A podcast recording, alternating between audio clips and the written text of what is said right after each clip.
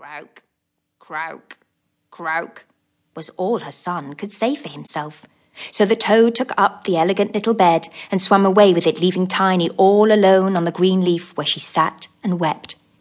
She could not bear to think of living with the old toad and having her ugly son for a husband. The little fishes who swam about in the water beneath had seen the toad and heard what she said, so they lifted their heads above the water to look at the little maiden. As soon as they caught sight of her, they thought she was very pretty, and it made them very sorry to think that she must go and live with the ugly toads. No, it must never be. So they assembled together in the water round the green stalk which held the leaf on which the little maiden stood, and gnawed it away at the root with their teeth. Then the leaf floated down the stream, carrying Tiny far away out of reach of land.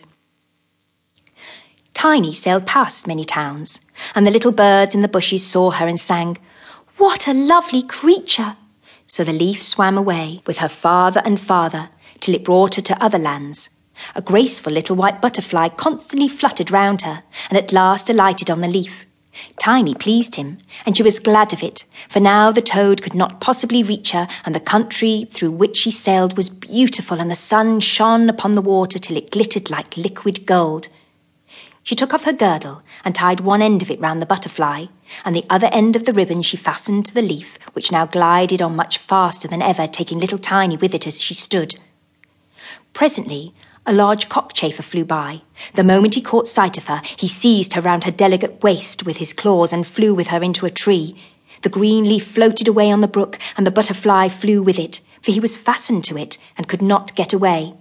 Oh, how frightened little Tiny felt when the cockchafer flew with her to the tree. But especially she was sorry for the beautiful white butterfly which she had fastened to the leaf, for if he could not free himself, he would die of hunger.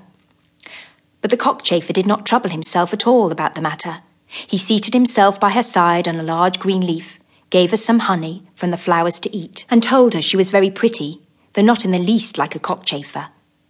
After a time, all the cockchafers turned up their feelers and said, She has only two legs. How ugly that looks. She has no feelers, said another. Her waist is quite slim. Pooh, she is like a human being. Oh, she is ugly, said all the lady cockchafers, although Tiny was very pretty.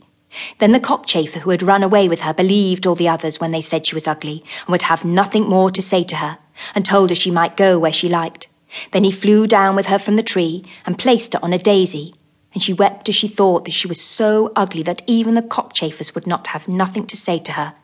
And all the while she was really the loveliest creature that one could imagine, and as tender and delicate as a beautiful rose leaf. During the whole summer, poor little Tiny lived quite alone in the wide forest. She wove herself a bed with blades of grass and hung it up under a broad leaf to protect herself from the rain. She sucked the honey from the flowers for food and drank the dew from their leaves every morning. So passed away the summer and the autumn, and then came the winter, the long, cold winter. All the birds who had sung to her so sweetly were flown away, and the trees and the flowers had withered. The large clover leaf under the shelter of which she had lived was now rolled together and shriveled up. Nothing remained but a yellow, withered stalk. She felt dreadfully cold, for her clothes were torn, and she was herself so frail and delicate that poor little Tiny was nearly frozen to death. It began to snow too, and the snowflakes as they fell upon her were like a whole shovelful falling upon one of us, for we are tall, but she was only an inch high. Then she wrapped herself up in a dry leaf, but it cracked in the middle and could not keep her warm, and she shivered with cold. Near the wood in which she had been living lay a cornfield, but the corn had been cut a long time.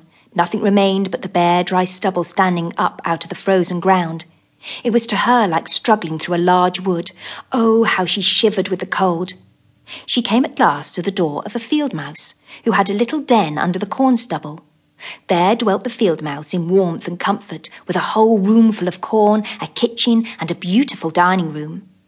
Poor little Tiny stood before the door just like a little beggar girl, and begged for a small piece of barley corn, for she had been without a morsel to eat for two days. You poor little creature, said the field mouse, who was really a good old field mouse. Come into my warm room and dine with me. She was very pleased with Tiny, so she said, You are quite welcome to stay with me all the winter, if you like, but you must keep my rooms clean and neat and tell me.